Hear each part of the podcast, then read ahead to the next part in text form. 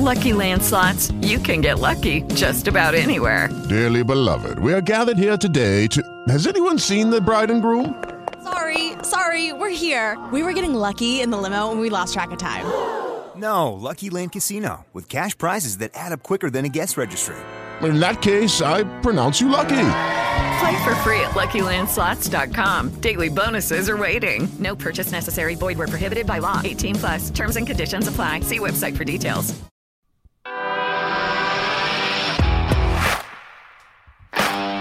Bienvenido a Esto también es política, el podcast que habla tu mismo idioma, con Mario Girón y Miguel Rodríguez.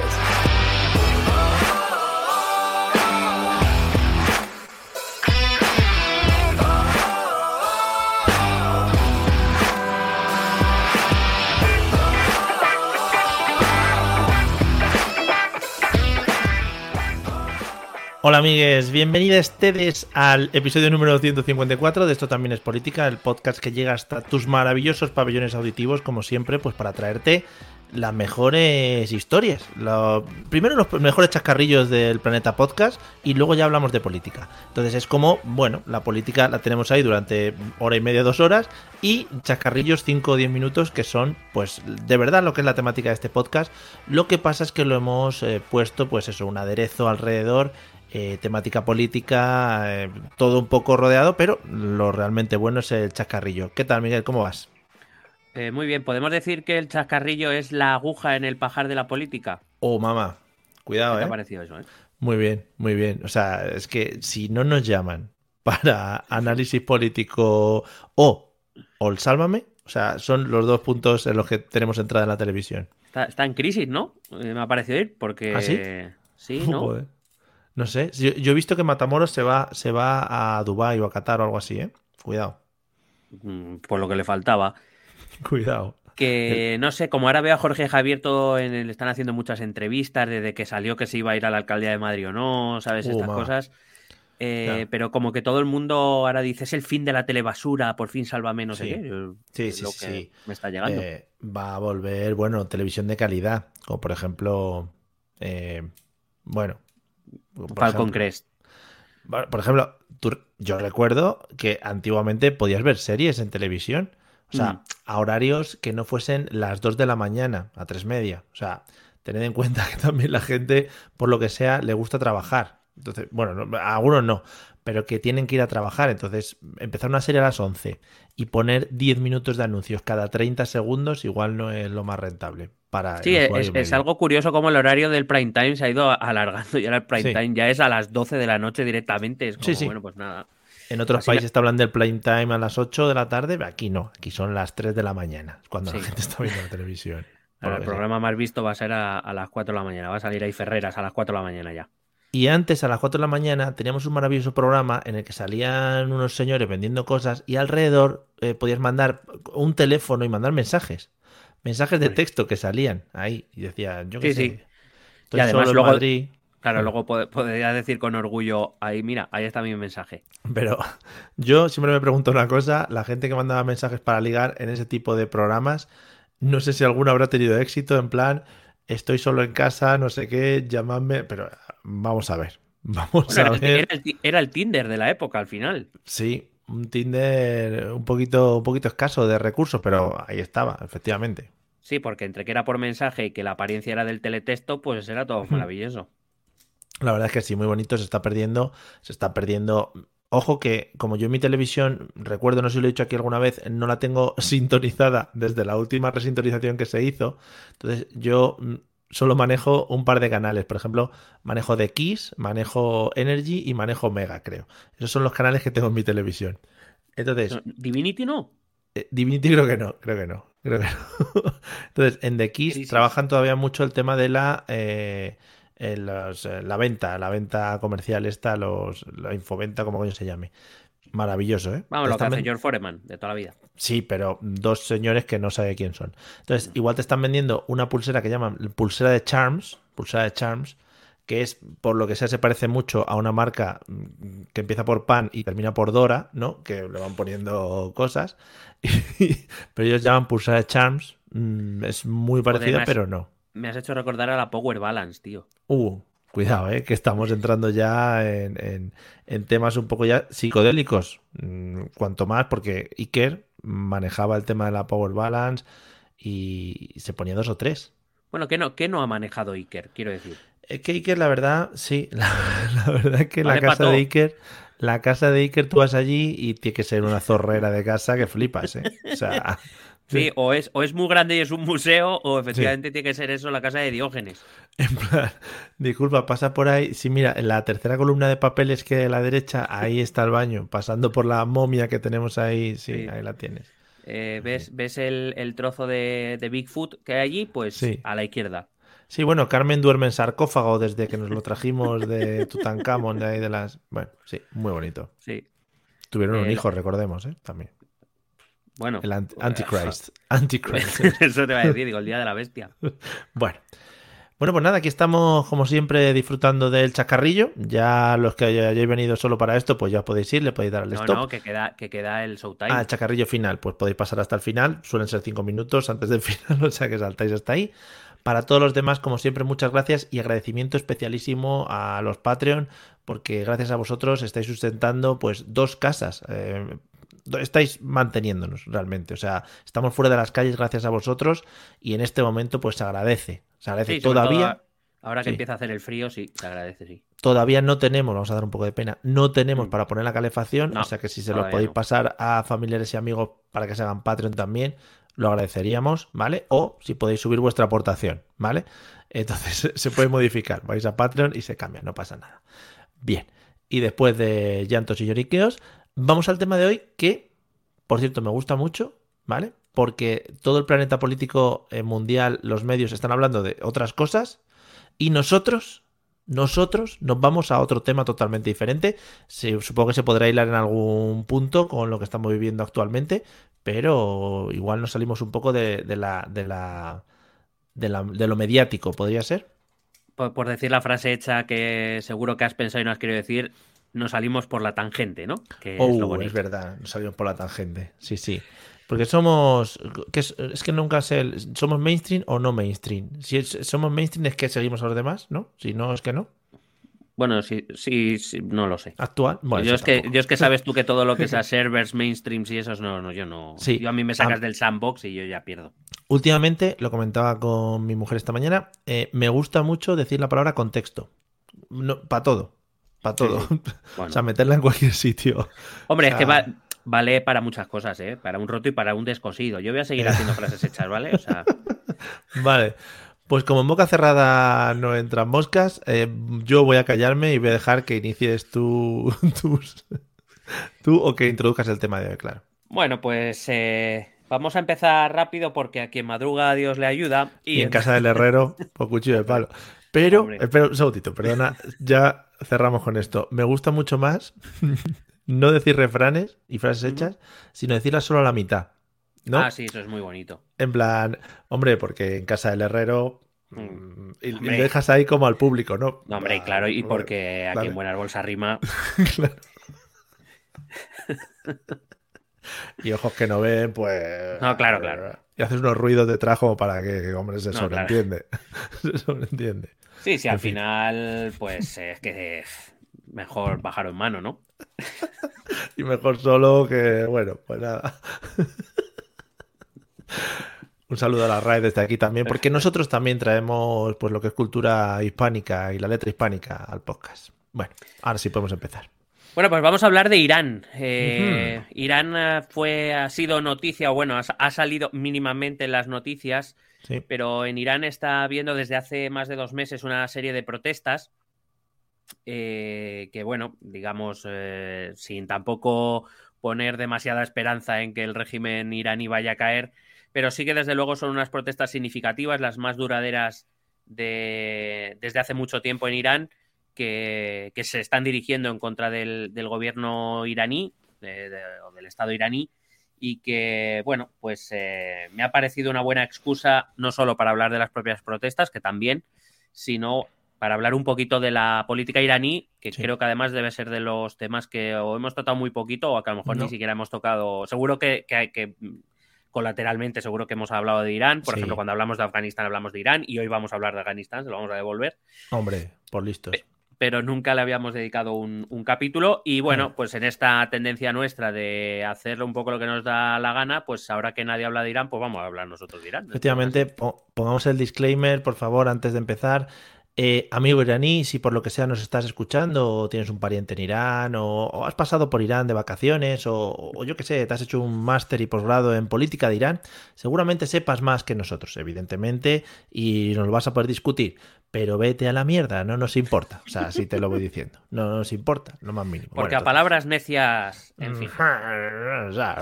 Ah, entonces, los mimimimis y las cosas esas, pues bueno, no hace falta que lo escuchéis si no pasa nada si no pasa nada, si estamos forrados ya sin escucharos. Bueno, esta tendencia de hablar un poco de lo que nos haga las narices y efectivamente salirnos por la tangente y no hablar de lo mainstream. Sí, em, Joder, qué bonito. Hay que recordar que cuando nadie hablaba de Ucrania, nosotros estábamos ahí. O sea que quién sabe si otra vez lo estamos volviendo a hacer. ¿Quién sabe si montamos una guerra en Irán ahora, por ejemplo? ¿no?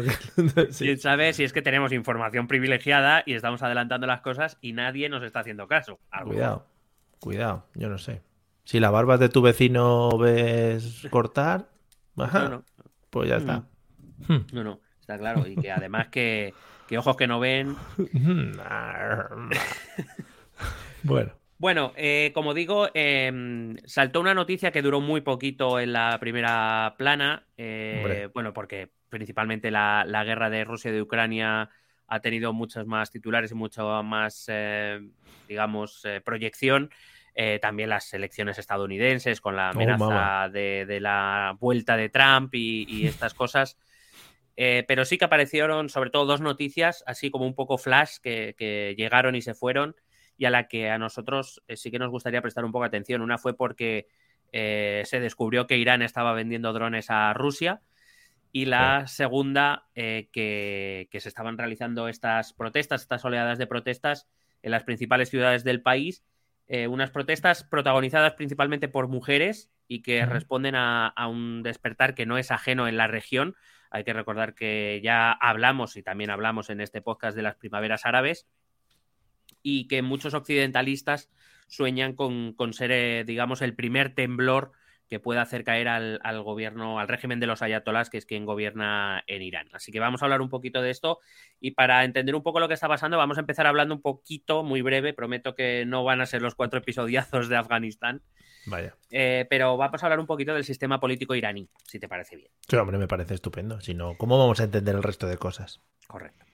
Bueno, Irán fue un país eh, con una tendencia claramente occidentalista durante la Guerra Fría eh, antes de la llegada de los ayatolás eh, había un, el régimen del Shah, del Shah, un régimen tradicional persa. Eh, gobernaba el Shah Reza Pahlavi, que básicamente su gobierno se sustentaba en el apoyo estadounidense y británico y en una ideología nacionalista muy al estilo post Segunda Guerra Mundial de tantos otros países que hemos visto. Por ejemplo, cuando veíamos la historia de Afganistán hablábamos más o menos de lo mismo, ¿no? Una, un régimen. Claro, hay que recordar que la Guerra Fría, pues la Unión Soviética y el bloque occidental liderado por Estados Unidos luchaban porque cada país eh, optara por su sistema y rechazara el otro. Era una manera de ganar un aliado o de quitarle un aliado al otro, con lo cual esa lucha continúa. Y en esta zona, en Afganistán, y también ocurrió en, en Irán, eh, nada más acabar la Segunda Guerra Mundial, lo que se va a imponer va a ser ese régimen occidentalista.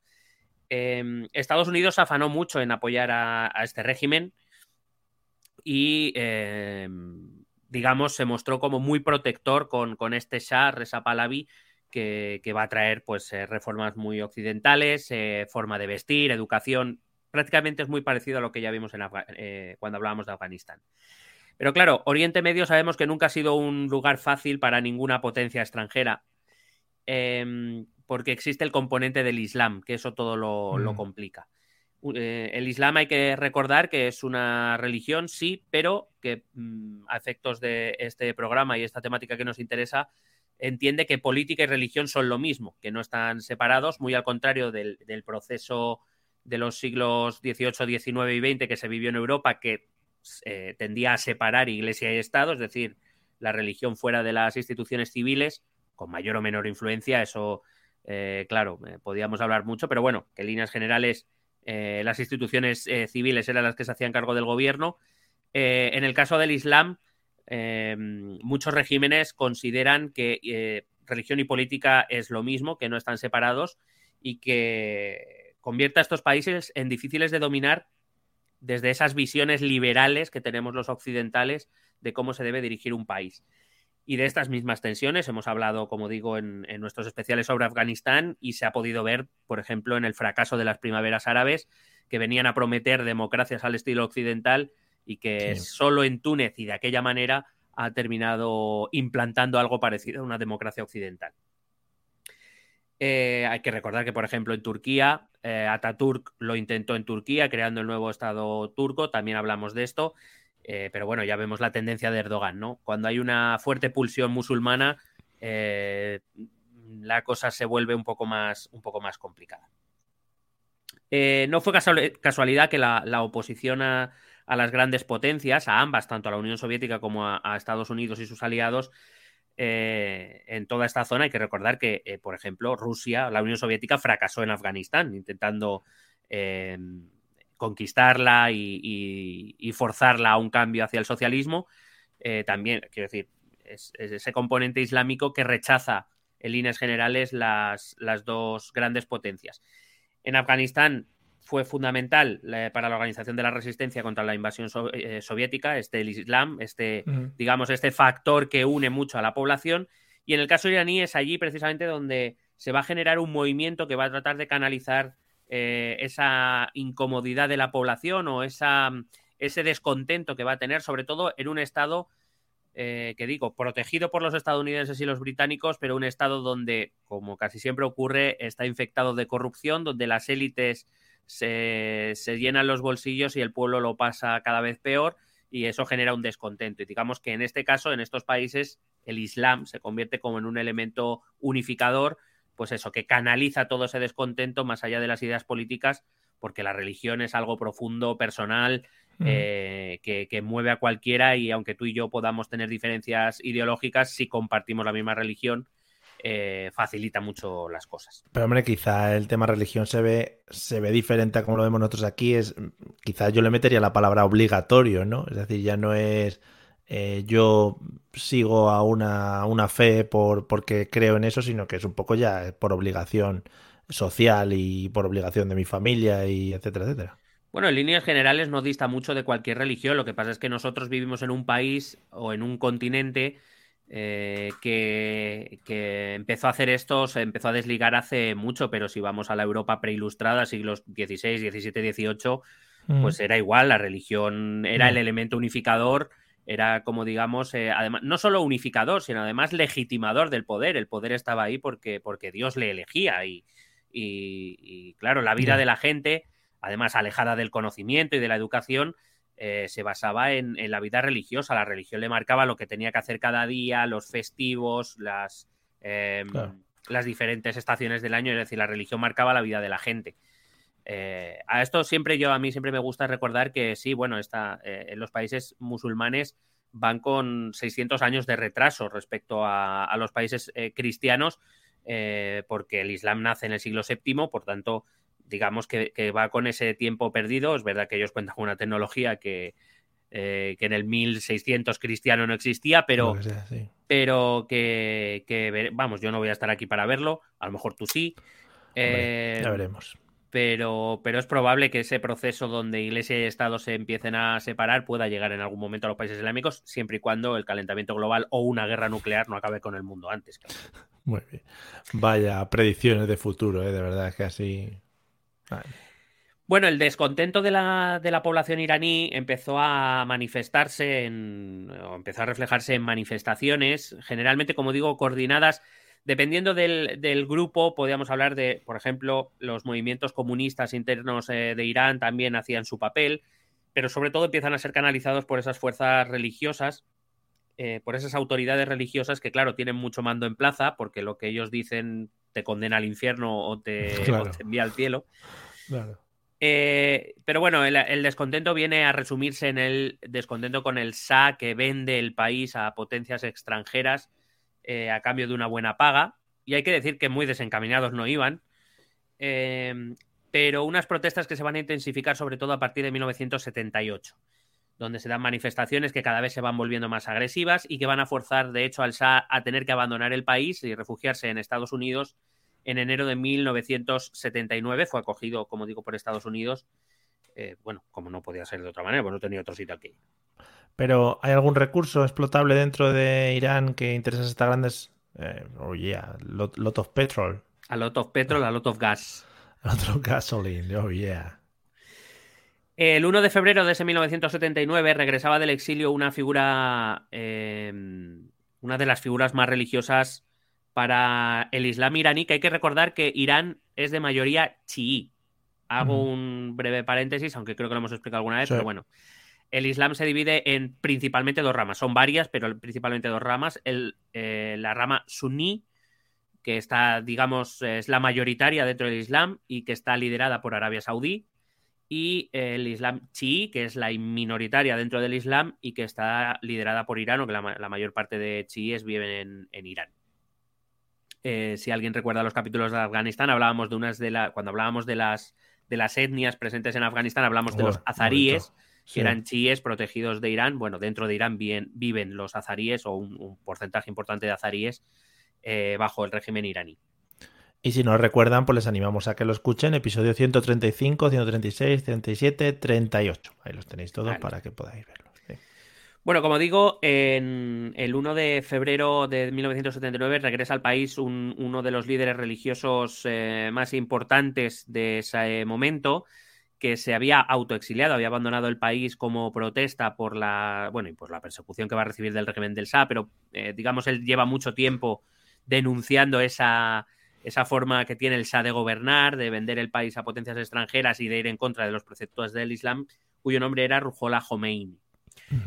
Este Ruhollah Khomeini se puso al mando de la llamada Revolución Islámica, eh, se libró incluso de los moderados iraníes que quisieron configurar un gobierno de transición eh, para, digamos, no pasar de un extremo al otro, eh, se los quitó de en medio y el día 1 de abril, el Ayatolá, ya Ayatolá viene a ser una figura religiosa importante dentro del mundo islámico. El Ayatolá Khomeini declaraba que Irán se convertía en una república islámica. Exactamente lo mismo que ha hecho recientemente Afganistán, convertirse en república islámica. Eso quiere decir que cuando un país se autodenomina república islámica, significa que se convierte en una teocracia, es decir, donde el poder religioso y el poder político residen en la misma persona por ejemplo, el Vaticano es una teocracia porque mm, es un pequeñísimo estado sin ningún tipo de influencia. Pero muy aburrida, sí. Sí, un poco aburrido.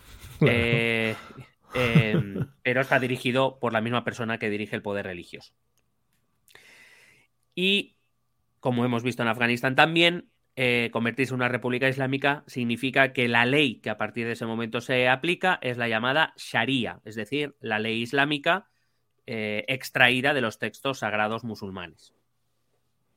Es decir, sí, la, ley vigente es una ley hecha en el siglo VII y VIII después de Y entiendo que la interpretación pues es de gente también que vive en el siglo VI, VII y VIII. Pues sí, más o menos porque son bastante rigoristas. Bien.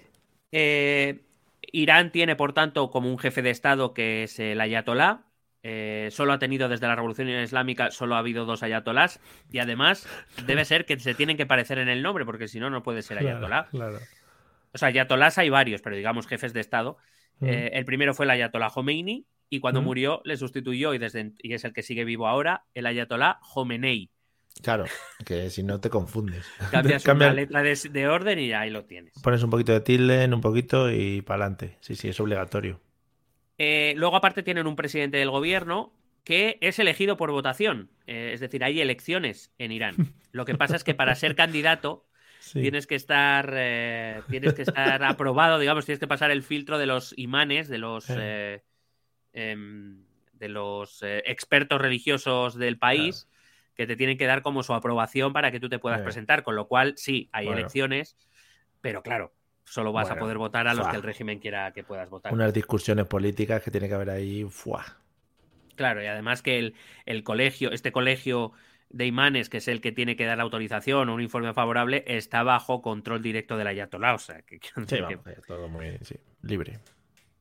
Así que estrictamente sí, Irán es una teocracia em, y por tanto la ley que impera es la ley religiosa ya que entienden que la ley sagrada es mucho más perfecta que, que cualquier ley que pueda hacer el ser humano. Eh, porque, claro, ante la perfección de Dios, que puede hacer un humilde? No, no, claro, sí. Que, es que eso es como eh, en cualquier batalla de tú más, tú más, tú más, y yo infinito. Dice, pues es que infinito más, yo ya no puedo hacer nada, claro. Contra Aunque Siempre, siempre hay alguien que sale diciendo infinito más uno. No, es que igual em, eh, Thanos puede más que Dios. No, claro, Thanos, Thanos no puede más que Dios. No, es que. Si tiene las gemas un nuevo superhéroe que ha salido ahora nuevo, que lo hace este del pressing catch, ahora... Esa, es que no. El Dwayne Johnson, la roca. Mira, no, que no. Que no cuela. Bueno, Saría, que por cierto significa eh, vía de la paz. sí. Eh, es principalmente, lo, que es principalmente es un código de conducta, como tienen prácticamente todos los textos sagrados, también lo tiene la Biblia y también lo tiene la Torá. Claro. Eh, pero en este caso el, el, Islam sí que tiene este código de conducta, esta Sharia es muy detallada, mucho más detallada que en los otros textos sagrados, muy centrado sobre todo en las cuestiones morales, que diferencia, y la moral consiste en eso, en distinguir lo que está bien de lo que está mal.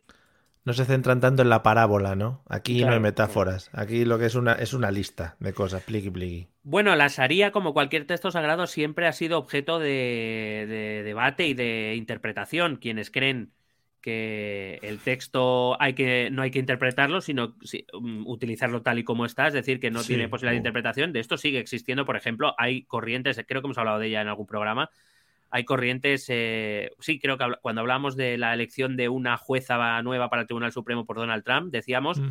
que ella misma era de las que creía que la Constitución había que leerla íntegramente, eh, o, sea, eh, em, con, o, sea, sin ninguna interpretación, sino literalmente. Teniendo en cuenta que era un texto, repito, de 1787. pues esto es igual. hay, hay quienes opinan que la Sharia debe ser leída eh, literalmente y por tanto no interpretar, sino aplicar lo que ahí pone literalmente y quienes defienden que, oye, que el texto está muy bien, es una buena guía de conducta, pero que han pasado 13 siglos y que, claro, quizá cuando se hizo... Ese... Claro, ahí el problema viene en que los textos sagrados, o por lo menos el Corán, según el Islam, es, es la palabra directa de Dios, de, de Alá. Al contrario que la Biblia, que todo cristiano entiende que es una transcripción que eh, los seres humanos han hecho o han interpretado que sí, que creen que Dios se encontró con Moisés y con Josué y con todo el mundo, pero, pero que el libro lo ha escrito un hombre, un ser humano. Eh, en el Islam no, en el Islam se cree que es la palabra directa de Dios, que precisamente eh, Alá envió a Mahoma para que, digamos, ejerciera de intermediario, pusiera la mano y la pluma, como Ana Rosa. ninguna interpretación. Sí, Ana Rosa cuando su libro. Que lo que te iba a decir, para meter ya mi primera palabra entre medias, eh, que ha cambiado un poco el contexto en el que estamos y por tanto ahora pues es interpretable de otra manera. Efectivamente, gracias. Nada, hombre. Todas las veces que la quieres decir, seguro que está bien. Venga. Em, entonces, eh, lo que ocurre en Irán es que eh, lo que nos vamos a encontrar es un país de los que llamamos rigoristas o ultraortodoxos, es decir, que entienden que este código no es interpretable y que hay que aplicarlo en su literalidad.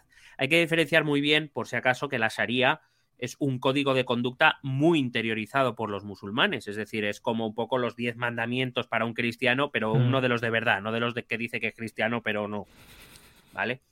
Vale. Em, y hay que además, como te he dicho antes, la Sharia es un código mucho más detallado que, puede ser ese, ese, decálogo, por ejemplo, de la Biblia, esos diez mandamientos, eh, que bueno, son diez mandamientos que son claros, pero bueno, mm, quiero decir, el no matarás, no robarás. Bueno, igual tienes eh, una cosa que te pasa, pues bueno. Es como los refranes que decíamos al principio. Bueno, hay, que hay, que recordar de todas maneras que cuando el profeta Muhammad, o como más comúnmente conocido como Mahoma, eh, bueno, crea los textos o escribe los textos sagrados musulmanes, eh, se basa en todo lo que ha conocido, cuando él ha conocido a comunidades judías y cristianas que viven alrededor de la Meca y que por tanto tiene una fuerte influencia, claro, eh, judía y judío-cristiana, vamos. Mm. Que la Sharia esté vigente también implica que los tribunales de justicia, eh, que cumplen la función de juzgar la acusación sobre una persona de haberse saltado la ley, y en caso de considerar que así ha sido, de decidir qué castigo merece, queda en manos de lo que en la tradición musulmana se llaman los cadíes, que son jueces eh, instruidos en, la, en, la, en, el código religioso, en las harías, no en leyes civiles ni en nada parecido. Em, la cuestión reside en que la aplicación estricta de la Sharia, como se hace en Irán, o como se hace en Arabia Saudí, o como se hace en Afganistán ya, es muy contraria en ocasiones a esa convención que, por lo que sea, llamamos derechos humanos, por lo que sea. Joder. Bueno. Recuerdo. es interpretable también, ¿eh? recuerdo, claro. Recuerdo que es un. Bueno, sí, de hecho lo interpretan casi todos los países. Recuerdo que es un código que se empieza a formar en el siglo VII y tiene como uno de los principios fundamentales una ley que yo creo que todos hemos oído hablar de ella y que proviene, bueno, que, cuya primera referencia aparece en el primer texto judicial o jurídico que encontramos, que es el Código de Hammurabi, que es la ley del talión, mm. el ojo por ojo y diente por diente de toda la vida, eh, y que básicamente la Sharia se basa en ese principio, como se han basado muchísimos textos legales, ¿eh? Eh, y se siguen, se siguen basando.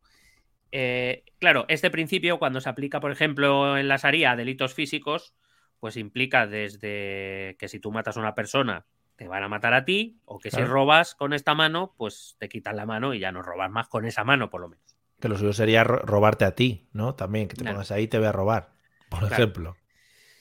Y luego están los considerados delitos contra la moral, que, como por ejemplo el adulterio o el, robo, que tienen penas que no implican eh, la, muerte del, que ha hecho el delito, pero que sí que se aplican determinadas penas, como por ejemplo el azotamiento eh, la lapidación o, como digo, la, la, extracción, iba a decir, la, desmembración de... la separación, la separación de miembros.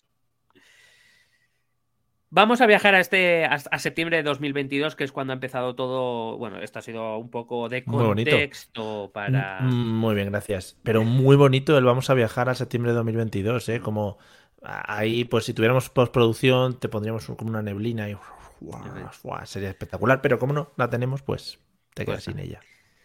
Bueno, pues eh, a ver si algún patrón se anima a subir la, cuota y podemos contratar humo. Sí, oh, claro, por favor. Joder, antes, mira, ponernos una máquina de humo los dos aquí para darle y salir cuando dice nuestros nombres al principio, fla, ¿qué pasa? Soy yo, no sé qué. Fua, ah. la hostia. Eso sí.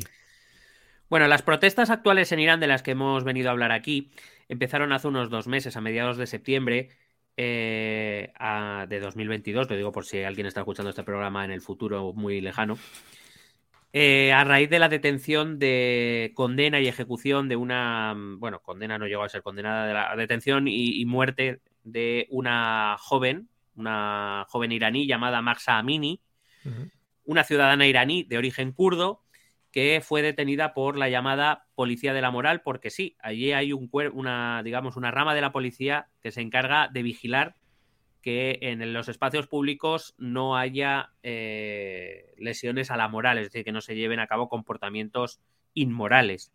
Sí.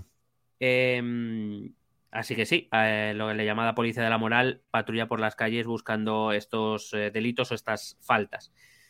Eh, porque la, ciudadanía iraní se tiene que comportar conforme a la ley islámica y a la Sharia.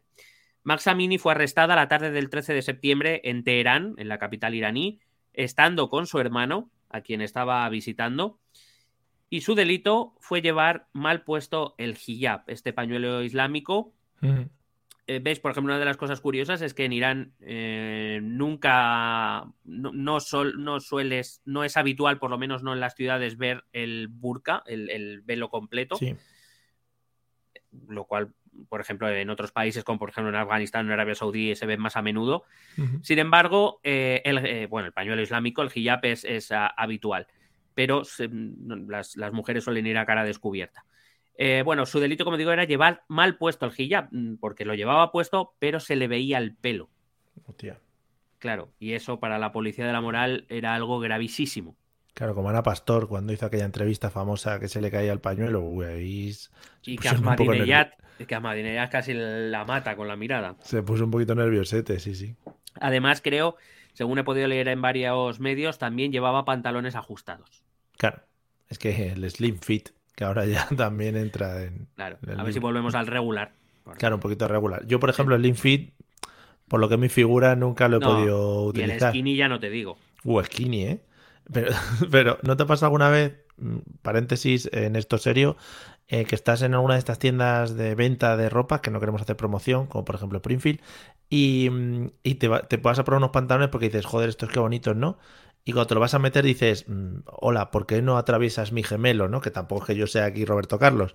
Y, y miras y dices, skinny, ¿esto qué es, tío? Skinny.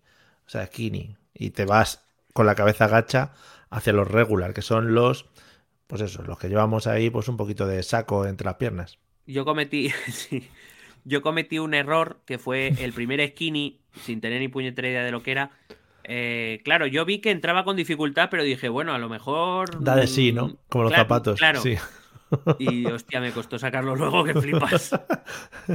De eso que tienes que ir des- desenvolviendo, ¿no? Hacia abajo, dando vueltas. Claro. Sí, me recordó un poco a, a Ross en el A capítulo Ross. de Friends en el que se tiene que quitar el pantalón con, con, Con harina y con jabón y todo. Se hace ahí un, una- un grumo ahí, muy serio. Hace ahí una especie de tarta. Sí, muy bonito.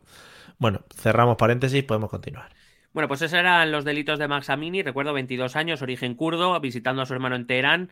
La policía de la moral la detiene, el hermano protesta eh, y la policía de la moral informa a su hermana que siguiendo la ley se la van a llevar a un centro de detención donde la van a dar una charla para, eh, digamos, reeducarla, para hacerla entender que no puede ir vestida así por la calle y que en una hora podría ir a recogerla y que porque ya estaría libre. La cuestión es que lo siguiente que se sabe de Max Amini es que la policía iraní la deja en un hospital en coma y que tres días va a morir allí debido a la paliza que le han pegado. Eh, de hecho, días después se, han visto, eh, se, ha, se ha visto un vídeo donde se, la- se ve a la policía golpeando a la chica, a pesar de que vamos a ver que la versión del gobierno iraní Claro. va a ser em, va a ser diferente. De hecho, las primeras noticias que, que les dan a la familia es que Maxa ha muerto por un infarto eh, que le dio mientras estaba con la policía de la moral, que por supuesto la policía de la moral no la tocó en ningún momento, ninguno de los policías, y que bueno, pues que ha sido un terrible accidente y Sí. que, que, por supuesto, pues bueno, que lloren a su hermana y a su, y a su familiar, pero que aquí no hay nada más de lo que hablar. El tema de autopsias y eso entiendo que no. Bueno, por lo que sea, Pues, se Eh. Pues mira, ahora que lo dices, te, te reconozco que no tengo ni idea de, ni siquiera si las autopsias están permitidas en un régimen islámico Ah, de, bueno, este, claro. de esta característica, porque mm, no lo tengo yo muy claro. Lo voy a investigar y ya lo, lo comentaré por ahí. Así que yo hago unas preguntas muy incisivas. Sí, sí, que- sí, sí, sí, muy sí, sí. buena pregunta. Muy No, no, buena gracias, pregunta. gracias. Dentro del contexto en el que estábamos, creo que había que meterla. Gracias.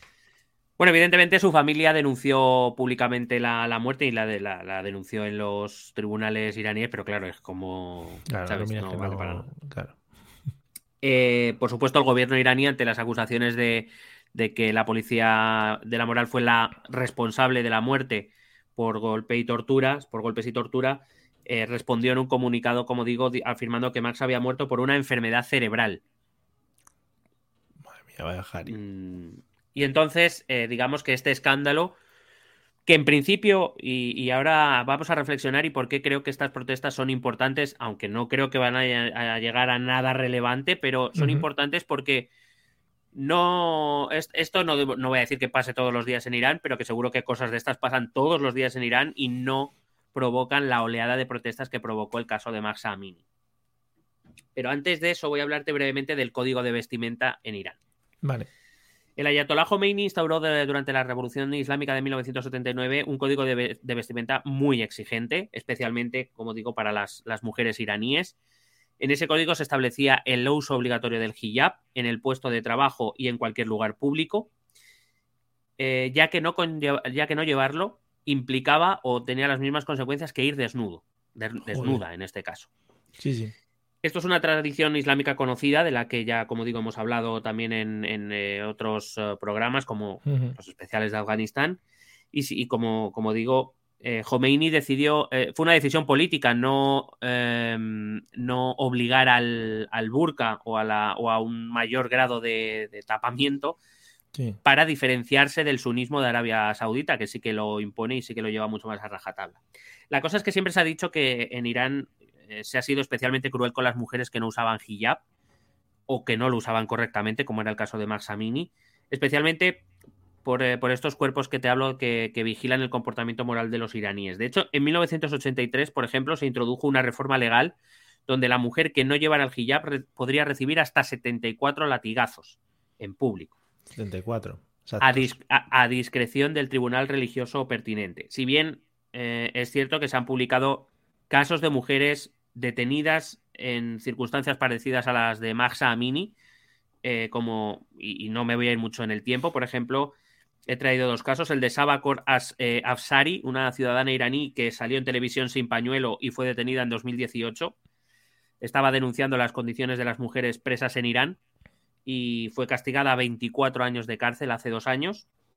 Joder. O Yasaman Aryani, que acompañaba a esta, a esta Saba eh, Kor Afsari que te acabo de comentar, que también va siguiendo por el mismo camino. Ya todavía no ha sido condenada en firme, pero vamos, va a seguir el mismo camino. Uh -huh. Y estas mujeres y otras, algunas de ellas han muerto, eh, han sido atacadas y violadas en la cárcel por instigación de los propios guardias y, y viven en condiciones lamentables. Eh, casi es peor que, que, los asesinos para el régimen iraní. Ya, yeah. joder. La cuestión es que en el caso de Max Amani existen testigos oculares de, que aseguran haber visto cómo la policía de la moral golpeaba a Maxa en el camión poco después del arresto. Y hay que reconocer que son, son testimonios con mucho valor porque hay que recordar el contexto en el que nos estamos moviendo. Que decir estas cosas en público o afirmar en un medio de comunicación que tú has visto determinada cosa de la policía de la moral es jugarte mucho el cuello, la verdad. Uh -huh. El 18 de septiembre, dos días después de la muerte de, de Maxa eh, Amini, perdón, de Maxa, sí, Maxa Mini. Sí, Maxa. Eh, alguno, algunos hackers eh, obtuvieron copias de los escáneres craneales que se le hicieron en el hospital eh, y, y, mostraban fracturas óseas, es decir, no un problema cerebral, sino fracturas óseas, sangrados varios y un edema cerebral. Vale, que sí. Cuando el padre de Maxa exigió ver el, eh, las cámaras corporales que suelen llevar los policías iraníes, sí. el gobierno le respondió que justamente ese día se habían quedado sin batería y que no habían grabado nada. Qué bien, ¿no? Cuando el padre de Maxa exigió ver el cuerpo de su hija, uh -huh. cuando lo pudo ver ya estaba eh, amortajado, es decir, cubierto por la tela. Eh, seguro que todos cuando hemos eh, visto algunos fallecidos en los sí tanatorios que ya solo se le ve la cara, que está tapado con el resto. Mm. Pues eso fue lo único que pudo ver de su hija y por tanto no pudo ver los moratones ni pudo ver eh, el estado del físico de su hija antes de ser enterrado. Así que, como digo, esta noticia, por lo que sea, pudo ser, o sea, fue esta, como pudo haber sido otra, porque casos de estos no faltan en Irán. Eh, hicieron que mucha gente empezara a salir a las calles, especialmente mujeres, a protestar por lo que claramente había sido un asesinato eh, de una ciudadana iraní muy joven que su único pecado, recuerdo, era que se le veía un poco el pelo por debajo del pañuelo eh, del, pañuelo del hijab. Eh, como digo, el mismo día que se confirmó la muerte de Maxa ya empezaron las protestas, primero en las puertas del hospital, de Teherán en el que murió y extendiéndose rápidamente a otras ciudades del país. Estas protestas llevan dos meses funcionando, es decir, todavía no, se han, no han cesado las protestas. Uh -huh. eh, si bien es cierto que en Teherán están más controladas y es lógico porque es donde están las, eh, las mayores fuerzas del régimen, eh, digamos que ahora las, las, protestas se concentran sobre todo en las ciudades casi fronterizas, las que están más alejadas de Teherán, donde ahí es más complicado, siempre lo hemos dicho, las zonas rurales y las más alejadas de los centros eh, importantes del país o los centros de poder del país suele ser más difícil de controlar para las fuerzas gubernamentales. Hay que decir que como respuesta el gobierno iraní ha decretado cortes en la señal de Internet, intentando evitar tanto las comunicaciones entre los manifestantes como para evitar en la medida de lo posible que salga información del país al exterior no permiten la entrada a ningún periodista extranjero, bueno, de hecho casi no permiten la entrada a ningún extranjero en líneas generales, para intentar evitar, o para en la, en la, en la, al máximo de sus posibilidades, intentar retener la información o por lo menos que salga la menor información posible. En los días siguientes varias manifestaciones de apoyo al gobierno surgieron espontáneamente. Mm. Eh, así lo dijo el gobierno iraní, que eran manifestaciones completamente espontáneas. Para contrarrestar los efectos de las protestas iniciales y esto ha llevado, por ejemplo, a algunos enfrentamientos también entre, iraníes. Estos manifestantes progubernamentales empezaron a exigir al gobierno iraní que se ejecutara a todos aquellos que participaran en las protestas por la muerte de Max Amini, ya que entendían que respaldaban el saltarse la Sharia y que eso era el delito más grave que podía cometer un ciudadano del eh, régimen islámico. Entre los gritos que se escuchaban en estas manifestaciones, siempre suenan, porque siempre suenan cuando eh, algo progubernamental sale a la calle, siempre suena el muerte a Israel, muerte a Estados Unidos, países a los que el gobierno iraní culpa de eh, avivar y de fomentar estas protestas en la calle que no representan el sentir del país. La organización Iran, ah, bueno, en inglés sería Iron Human Rights, eh, cuya base es Oslo, Noruega, ah, sostiene que a, día de ayer que lo miré, ayer era 15 de noviembre, habían muerto al menos 326 personas a raíz de la intervención policial gubernamental en estos dos meses de protestas. Que eso te iba a decir, que los controles policiales para este tipo de protestas no creo que fueran relajados, ¿no? No, de hecho eh, ha, sido habitual el uso de gases lacrimógenos y en varias ocasiones han, utilizado munición real contra su, propia población. Muy bien. Eh, y se sabe, o por lo menos esta organización denuncia, aunque son muchos los medios que han publicado esto ya, que entre los muertos hay niños, hay menores de edad, algunos de ellos niños muy pequeños. Eh, el pasado 14 de noviembre, es decir, hace dos días, según estamos grabando, ya se había dictaminado la primera condena a muerte contra un manifestante por participar en las manifestaciones. El delito del que se le ha acusado para condenar a muerte ha sido enemistad con Dios. Enemistad con Joder, Claro, ¿qué vas a hacer? Claro. No te puedes salir. Se sabe de cuerpos paramilitares, de los que te hablaré ahora en un minuto, que son los que están eh, encargados de la represión. La misma organización, Iran Rights Watch, eh, perdón, Iran Human Rights, eh, avisa de que esto puede ser el inicio de una barbarie absoluta, de una enorme ristra de condenas a muerte, porque se calcula que ahora mismo hay entre 15.000 y 20.000 detenidos por las protestas. Madre mía. Aquí, claro, la atención que la comunidad internacional presta a Irán será importante, pero no soy muy optimista al respecto porque ya hemos visto que esto prácticamente, de esto prácticamente no se ha hablado en los medios. Está en eh, otra cosa, sí, sí. Claro, eh, Vladimir está muy empeñado en que quiere ser el prota todo el rato. Claro. Y nosotros le estamos haciendo todo el casito que podemos también, con lo cual Eh, una de las cosas de hablar de Irán era precisamente, ¿no? Para poner el foco allí donde ahora mismo no estamos mirando. Cuidadito. Y que están pasando cosas importantes en el mundo. No sé si te iba a preguntar, no sé si el caso este del español este que va andando a Qatar y que justo en Irán ha sido detenido, tiene algo que ver con esto también. Sí, sí, se, mm, está detenido ahora mismo. Hay otra española, te iba a hablar de ellos ahora en un minuto. Ah. ¿Te parece bien? Sí, sí. por lo que sea, se queda sin mundial, ¿no? Sí, por lo que sea, no va a ir a muchos partidos. Em, en las protestas de, los iraníes antigubernamentales se han podido leer eslóganes como Muerte al dictador, eh, por el eh, Ayatollah Jamenei, o Mujer, vida y libertad, que son eslóganes que en el contexto iraní o por lo menos progubernamental se entienden que son occidentalizantes. Es decir, que vienen a traer la moral occidental a la República Islámica.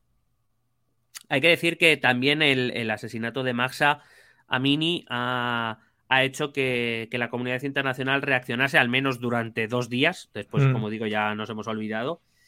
Eh, han salido muchísimos mandatarios eh, internacionales a condenar y a imponer sanciones al régimen iraní, un régimen iraní que lleva sufriendo eh, sanciones, yo creo que desde que pues, pues, pues, desde que se creó la República Islámica.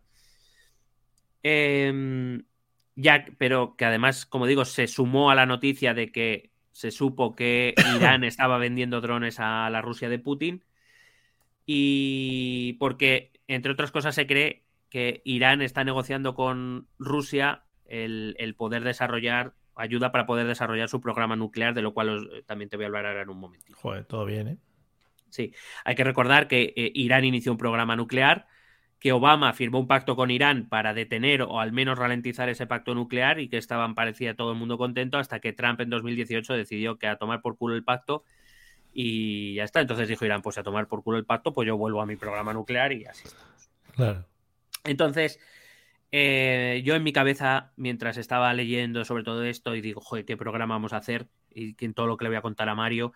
Eh, pero Miguel, ¿esto por qué es importante? Porque no, porque ¿Por claro, que, que muera una chica, quiero decir, que muera una chica es muy importante, evidentemente es algo a condenar.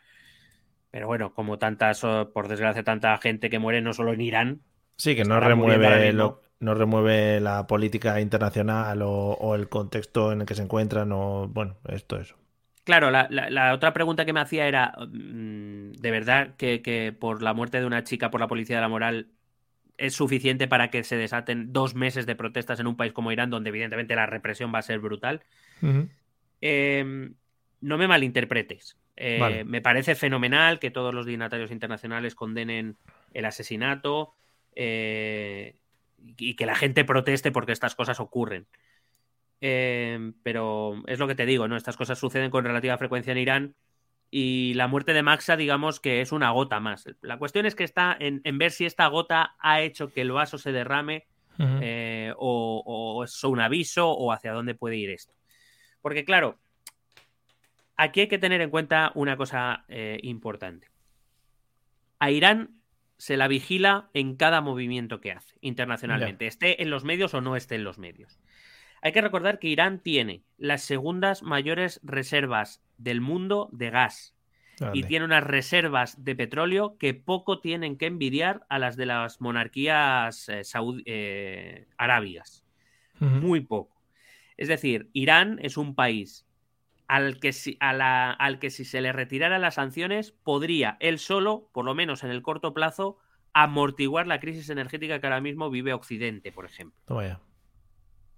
Además, eh, geoestratégicamente es un país importante. Irán controla el estrecho de Hormuz. El estrecho de Hormuz conecta, digamos, el, el Golfo Pérsico con el Golfo de Omán, que es la salida al mar Arábigo y por tanto al Océano Índico. ¿Y por qué es importante esta zona? Porque por ahí pasa el 25% del petróleo del mundo.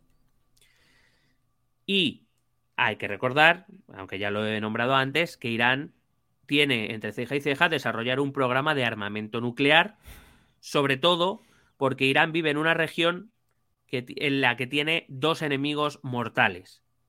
Arabia Saudí, la cabeza de la, del Islam eh, suní, y eh, perdón, Israel, los judíos que tienen bomba atómica y que fueron incrustados ahí por británicos y estadounidenses dentro del mundo musulmán. Eh, claro, que Irán desarrolle un programa nuclear lo convertiría en un estado muy peligroso, muy peligroso, mucho más, y fíjate lo que te digo, mucho más que Corea del Norte. Uh, mamá, la Corea buena. Que no hay ninguna posibilidad aquí que algún país de la zona entre de oficio, como por ejemplo ha hecho Rusia en Ucrania, en plan, vamos a salvaros de esta, de, de- de este país malo. Es complicado porque quizá el único o, o los dos únicos que tendrían la capacidad de hacerlo con cierta permisividad serían Rusia, pero es un aliado natural de Irán desde hace muchos años, Sí, y China, que no se va a meter en ningún fregado. Claro. Eh, ya porque los otros que tienen de la zona, de la región me refiero, que puedan tener capacidad para hacer algo son Arabia Saudí e Israel, que eso es lo que significaría es una guerra de la gorda, Gorda, de la gorda, sí. gorda, gorda. Gordita. Aparte que, quiero decir, habría que ver porque Arabia Saudí e Israel tampoco se llevan muy bien, entonces se crearía ahí un triángulo muy raro. Entonces, claro, estas protestas eh, son importantes en la, en la geoestrategia mundial por si hace tambalearse al régimen de los ayatolás, que es, por ejemplo, lo que todo Occidente querría. Claro. Eliminar a los ayatolás y poner algún tipo de sistema más o menos autoritario, pero que fuera más afín a Occidente, cambiaría mucho la situación internacional, mucho peor para Vladimir, hay que decirlo, porque repito, se podría sortear la, la influencia que ahora mismo tiene Putin sobre el gas que llega a Europa, por ejemplo. Eh, pero claro, no es fácil. Y por eso te he dicho desde el principio que no me parece, o por lo menos yo no tengo la impresión de que vaya a llegar a algo, a, a demasiados cambios. Pero bueno, que hay que estar atento por si acaso. Em, si miramos al interior de la dinámica iraní, las protestas en sí no son por la muerte de Maxa Amini. Se protesta por la muerte de Maxa Amini, pero unas protestas de dos meses en un régimen como el iraní tienen que tener necesariamente algo más detrás. No, eh, por, mucho que, haya dolido y que haya eh, espantado la muerte de Maxa, cómo ha muerto y en qué condiciones, repito, no es algo demasiado inhabitual en Irán. Eh, y es que en Irán siempre hay una marejada, podemos decir, de, fondo, que, aquí en Occidente se desconoce, que yo hasta que no he empezado, hasta que me salieron las protestas y empecé a leer sobre el tema, pues prácticamente desconocía también. E incluso, como bien has dicho al principio, pues ni siquiera mm, puedo decir que tenga un conocimiento extraordinariamente profundo, porque además es un tema muy complejo. Sin embargo, sí te puedo decir eh, que, todo lo que vimos y todo lo que estuvimos leyendo y viendo de Afganistán y hablando de Afganistán nos ayuda mucho porque son, hay muchas, algunas de esas dinámicas sí que son parecidas. Empezaré diciendo que la composición, prometo no dedicarle un episodio entero como en Afganistán, eh, que la composición étnica en Irán es compleja. Eh, también es un país que reúne dentro de sí muchas etnias, no sé si tan compleja como la afgana, pero sí bastante compleja, donde hay una minoría mayoritaria, es decir, el 48% de la población son de etnia persa, pero ni siquiera es el 50% de la población, aunque todas las instituciones políticas, prácticamente todas, están eh, ocupadas por persas. En cualquier caso, también hay que decir que el pueblo persa no es un pueblo especialmente ah, autoritario, eh, no lo ha sido históricamente y de hecho, muy al contrario, ha sido un pueblo bastante avanzado intelectualmente. Eh, acogido con, por ejemplo, muy fundamentado en la educación. Mm. Dentro de lo que es ese mundo, quizá los persas han sido siempre una nota discordante dentro de toda esa zona de Asia. Em, pero como digo, además de esta minoría mayoritaria que es la persa, existen muchas minorías, de las cuales están los azeríes que te he dicho antes, y la tercera minoría del país son los kurdos. Y esto ya nos va sonando un poco más, porque de los kurdos sí que hemos hablado, por ejemplo, cuando hemos hablado de nuestro amigo Erdogan. Y cuando hemos hablado de la guerra de Siria. ¿Por qué? Porque los kurdos son un pueblo que están divididos eh, entre cuatro países. Podemos encontrar kurdos en Irán, en Turquía, en Siria y en Irak. Eh, y estos kurdos luchan en todos esos países por intentar independizarse, crear un estado propio, al que llamarían Kurdistán, de hecho la región se llama Kurdistán, pero que fuera independiente de estos cuatro países. Pero claro, estos cuatro países no quieren ceder parte de su territorio a estos kurdos, con lo cual los masacran siempre que pueden. Especialmente duros con ellos han sido Al-Assad en Siria. Hay que recordar que la guerra de Siria, pueden también visitar nuestro capítulo de la guerra de Siria, eh, eran, los kurdos eran los aliados estadounidenses sobre el terreno hasta que Estados Unidos decidió abandonarlos. Eh, Erdogan, siempre que puede, va a machacarlos. De hecho, muchas veces ha llegado a acuerdos con, con, la propia Siria o con Irán para ir a por los kurdos. Y hay que recordar que los problemas que Erdogan le pone a Suecia y a Finlandia para entrar en la OTAN es a raíz del tema de los kurdos. Porque, eh, digamos, el brazo armado o el partido político más reconocible es el PKK que no es reconocido por eh, Suecia y Finlandia como eh, organización terrorista y que tiene a varios refugiados kurdos en sus países, lo que les exige Erdogan es que se los mande. Sí. Esa es la condición que les pone para entrar en la OTAN y lo que están intentando negociar. Ya les sacó en la famosa reunión de Madrid, ya les sacó que eh, Finlandia y Suecia rechazarían cualquier petición kurda de asilo eh, para no acogerles. Lo que pasa es que Finlandia y Suecia no estaban dispuestos a entregarles a los que ya estaban allí, entendiendo que ya se les había concedido la ciudadanía y que estaban allí de forma legal y que por tanto, como ellos no los consideraban terroristas, no se lo iban a Erdogan. Y Erdogan es el que está poniendo esas dificultades. Y a todo esto hay que recordar, como te he dicho al principio, que Mahsa Amini era kurda. Es decir, no se protesta por el asesinato de una mujer joven por una. Porque ya que fueron una serie de casualidades también que puede hacer que la llama aprenda un poco más fuerte, ¿no? Efectivamente. Em, además, eh, el pueblo kurdo es muy diferente al régimen iraní. En el pueblo kurdo, mujeres y hombres son completamente iguales. De hecho, las milicias que combaten por el Kurdistán existen milicias femeninas y milicias masculinas. Es decir, mm, allí son exactamente igual que los hombres. En una sociedad como la iraní, donde evidentemente eso no es así, Mm. los kurdos son mal vistos. O sea, son, Claro. son, son bichos raros Sí. a los que hay que eliminar por la pureza de la religión, evidentemente. Por otro lado, en, en Irán conviven dos almas que no siempre se han llevado bien. Por un lado tenemos esa alma musulmana de la que hemos venido hablando desde el principio del capítulo, eh, digamos que fue la que venció en esa revolución islámica y la que se ha hecho, la que se hizo con el control del país es la que lo tiene en este momento. Em, y el alma persa. Eh, Irán es la, la herencia del gran imperio persa. Eh, si a alguien le gusta la historia, seguro lo conoce. Si no, os invito a, a leer sobre el Imperio Persa, que es una cultura fascinante y una, una historia fascinante.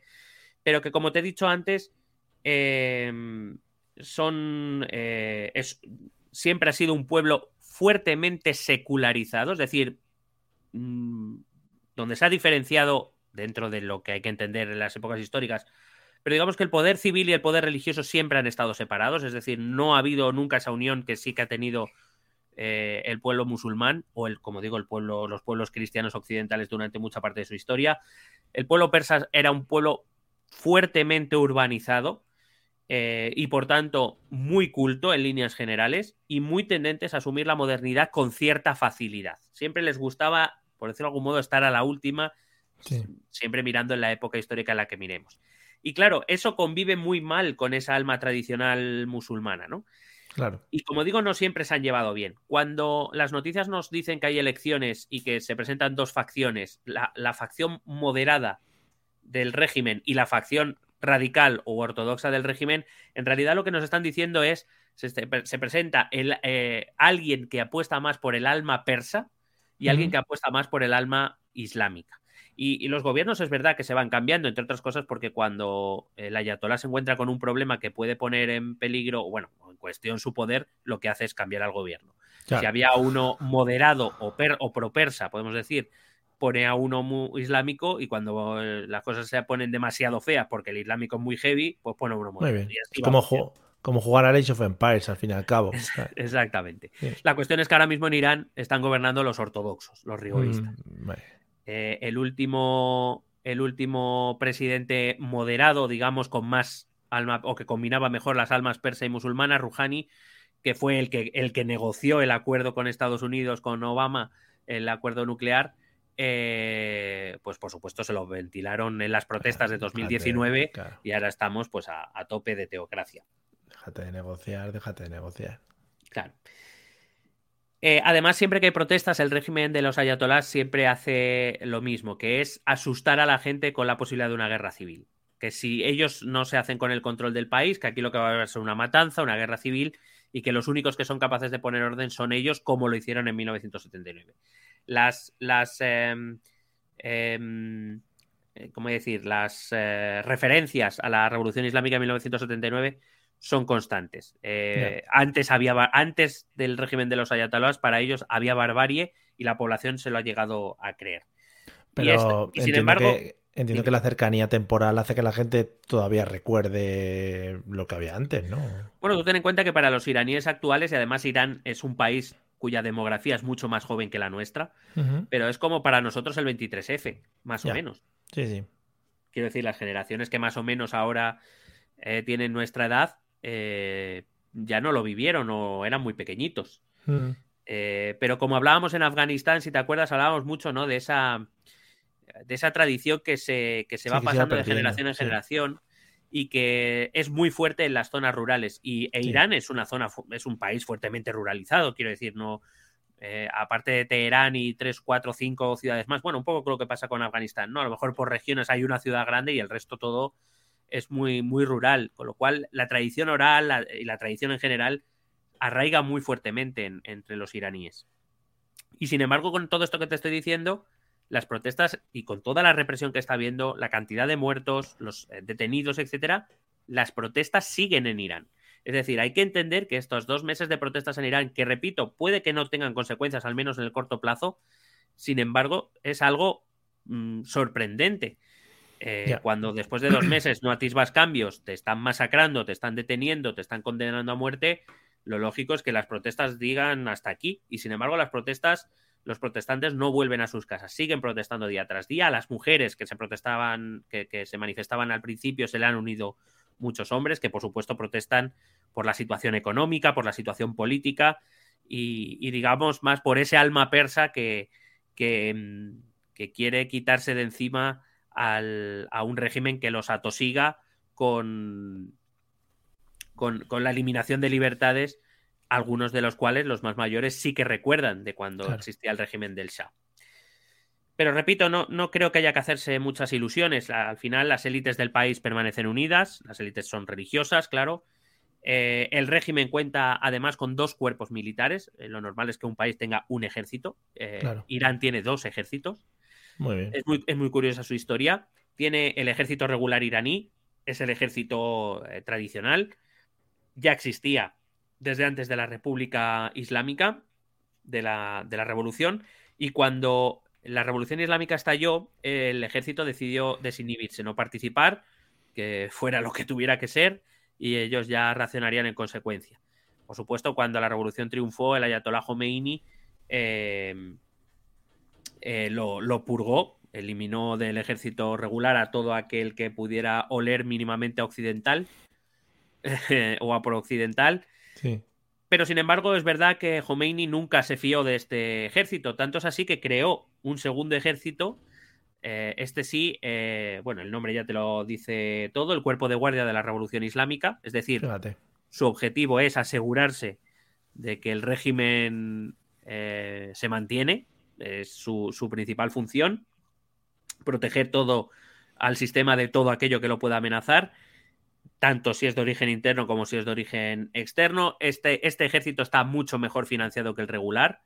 Eh, tiene mejores machine guns, eh, tiene mejores servers. La buena machine gun, el buen server streaming. Efectivamente. Está mucho mejor financiado, como digo. Las tropas de élite son de este cuerpo, eh, de este ejército. El, equipo A y el equipo B, ¿no? Está siempre en los deportes. El equipo A eran los buenos, en el B, bueno, bueno, pues dejarle jugar, claro. Y hay que decir que estos paramilitares de los que te he hablado hace un rato se integran dentro de este cuerpo. La llamada milicia Basij, eh, que, además es un cuerpo eh, paramilitar que em, en su origen eh, estaba formado por, por todos aquellos que estaban, eran favorables a la revolución islámica pero no se podían pagar un arma para defenderla, entonces, digamos, se creó este cuerpo para, de hecho, al principio se llamó, el, eh, no recuerdo el nombre exactamente, pero algo hacía referencia como el cuerpo de los humildes o algo así. Y es un cuerpo que, es muy numeroso, que está súper bien financiado. Eh, bueno, todo el, cuerpo, todo el cuerpo de guardia de la Revolución Islámica está muy bien financiado porque, para que te hagas una idea, entre el 60 y el 80% de la economía del país está controlada por este ejército. Eh, por ejemplo, la, constructora más importante del país es de este ejército. Solo con eso te vas haciendo una idea y siempre hay, siempre hay obras públicas que hacer, ¿sabes? O sea, que eso no hay aquí tenemos a Florentino, allí tienen al ejército este. Para que te hagas una idea, este cuerpo de guardia está incluido por Estados Unidos en la lista de grupos terroristas. Para que te hagas una idea. Bueno, ahora, ahora, que lo dices, no sé si es el cuerpo entero o solo este el cuerpo paramilitar, el BASIC, puede que sea solo el BASIC, pero bueno, el mm, BASIC lo financia el cuerpo, o sea que me da lo sí, eh, además, este grupo BASIC, eh, la, represión que está haciendo las protestas es una, una estrategia consistente en que estos se visten de paisano y se infiltran entre los manifestantes. Y con esto lo que busca son dos cosas. La primera, lo que quieren es identificar a los líderes que casualmente van desapareciendo de las calles. Eh, como por ejemplo, se, eh, conocí el caso de Nika Sharakami, una adolescente de 16 años eh, que se había convertido en una de las líderes de las revueltas en una zona periférica del país y que apareció muerta por una paliza. Y la otro, lo otro que pretenden conseguir es que eh, em, los, de, los manifestantes desconfíen los unos de los otros porque no saben quién es Basij y quién no es Basij. Entonces, eh, digamos que de esa manera, como no saben de quién está de su lado y quién no, pues que provoquen sobre todo el terror o que por lo menos desanimen a la gente a salir a las protestas. Sí te digo que la represión ya está siendo y seguirá siendo, mientras existan las protestas, va a ser brutal. La élite religiosa ya ha pedido en público a los tribunales del país que aplique la Sharia con rigurosidad, lo que va a implicar muchas condenas a muerte y muchas ejecuciones.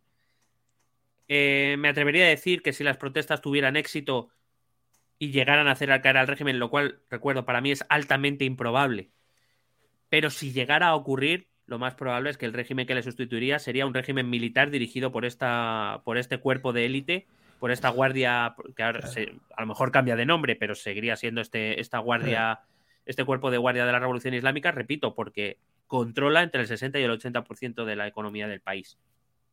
O, una guerra civil. Mm. Pero, repito, es alta, lo, lo, considero altamente improbable y todos los expertos a los que he leído así lo consideran. Es muy difícil, más que nada porque protestas en Irán ha habido cada cierto tiempo. Como te he dicho, estas almas siempre, siempre han estado en disputa cada X tiempo. En 2009 hubo muchas eh, protestas, en 2018, en 2019 ha habido muchas protestas y el régimen iraní no ha cambiado porque tiene el control militar, porque tiene el control económico y por, sobre todo porque la religión es un elemento muy fuerte de control hacia, hacia la sociedad. Pero ya ver, como en una guerra civil te enfrentas a un ejército altamente armado, sobrecualificado y con una economía ahí tan grande, con tanto Pues es que la única manera sería con ayuda internacional. Ya. Mm. Lo cual ahora, mientras Rusia está con Ucrania, pues eh, a lo mejor tampoco es demasiado factible. Y sí, como me decías antes, había hay dos españoles entre los detenidos, eh, Santiago Sánchez Cogedor y Ana Baneira, dos españoles que han participado en las protestas y que están actualmente detenidos. Santiago Sánchez Cogedor iba haciendo el camino del Mundial. Sí. Eh, pasó por allí, se unió a las protestas, se ha sido detenido. Y Ana Baneira es una, bueno, eh, trabaja en una ONG, no recuerdo ahora mismo el nombre, pero vamos, que se la conoce por ser bastante combativa en muchos sitios y entre ellos pues fue a a Irán, a ayudar en lo que pudiera y también ha sido detenida. Sé que eh, lo que, lo que se ha publicado hasta ahora es que el, Ministerio de Asuntos Exteriores español está negociando con Irán la, repatriación de ellos dos. Ojalá, eh, ojalá, bueno, quiero decir, si el régimen iraní es mínimamente inteligente, no creo que se atreva a condenar y a ejecutar a ningún extranjero por lo que eso pudiera de repercusión. Si, si precisamente lo que están intentando es que se conozca lo menos posible fuera, quizá matar a nacionales de otros países no sea lo, lo más eh, coherente o lo más inteligente. De momento están en negociaciones, esperemos que, los dos españoles puedan volver a casa sin, daños. Y hasta aquí es el tema que te he traído. ¿Qué te ha parecido?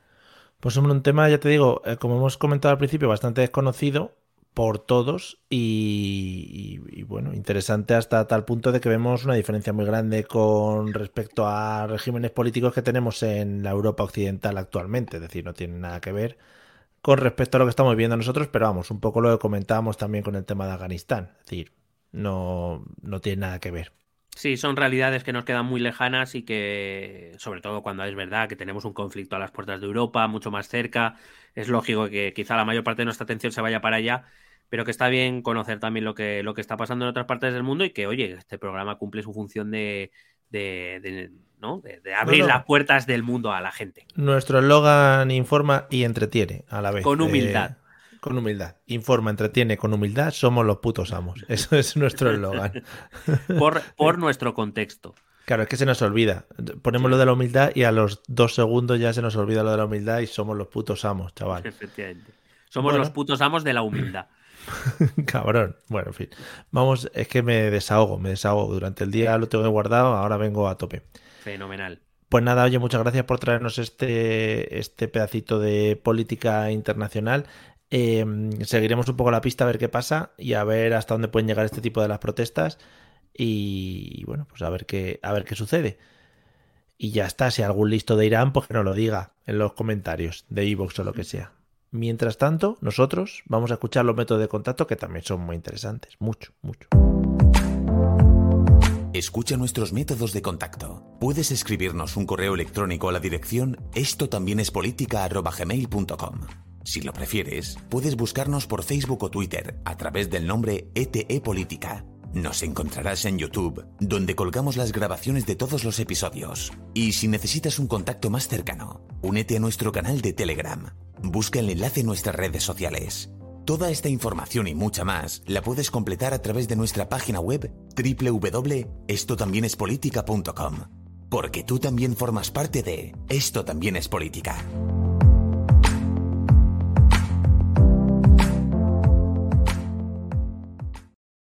Efectivamente, tú también, como siempre, formas parte de Esto también es política.